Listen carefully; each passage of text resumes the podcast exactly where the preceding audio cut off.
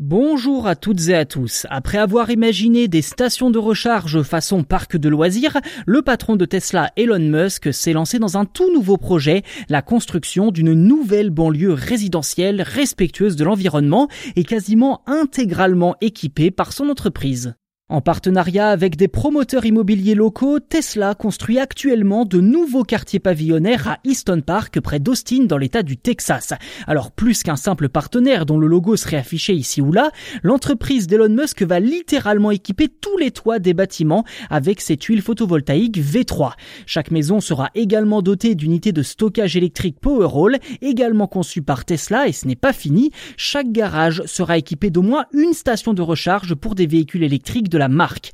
Une fois façonné de la sorte, ce quartier nommé Sunhouse devrait être intégralement autosuffisant en énergie. Mais au-delà de leur usage individuel, les panneaux solaires et batteries du village sont interconnectés pour créer une unité de production et de stockage électrique capable d'alimenter en continu le réseau électrique du Texas en cas de coup dur.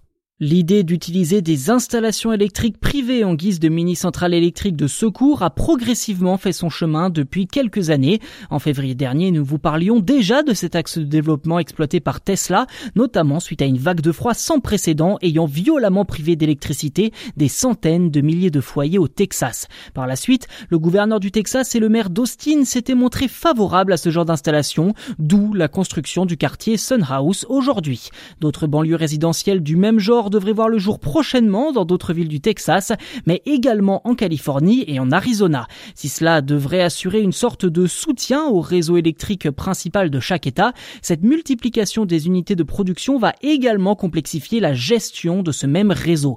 Reste à savoir comment Tesla et ses collaborateurs parviendront à gérer ces quelques soucis et si ce genre de quartier fera son chemin dans le reste du monde, notamment chez nous en Europe.